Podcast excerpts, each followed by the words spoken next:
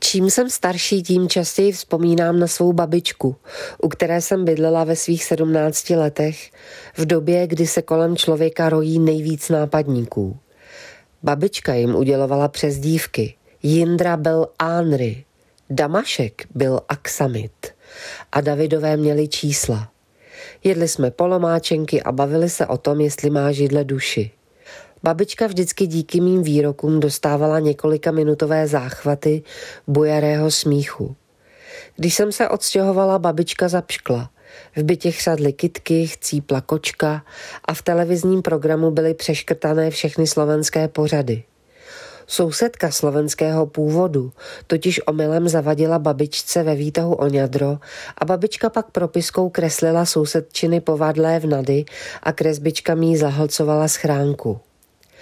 Sousedka babičce zase na oplátku stříkala prádlo na balkoně savem. Těžko říct, odkud se bere stařecká nevraživost.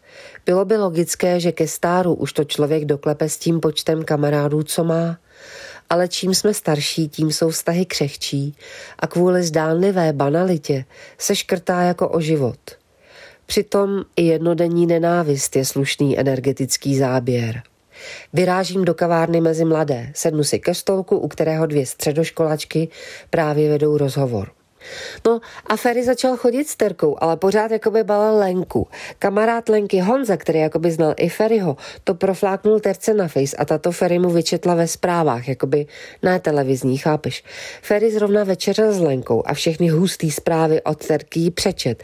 Dělala se z ní jakoby prostě srandu. Lenka pak se řvala Honzu, proč to jakoby víří. Honza vyčetl Terce, že to řekla Ferimu. Ta to řekla znova Ferimu a ten si zablokoval. Koho? Skočila jí do řeči kamarádka. No Lenku, proč Lenku? No, že se řvala Honzu. Spíš, že Ferryho jakoby nechtěla, ne? No jak to mám jakoby vědět? Hm, takže už krtaj i mladý, ale zatím jenom jakoby.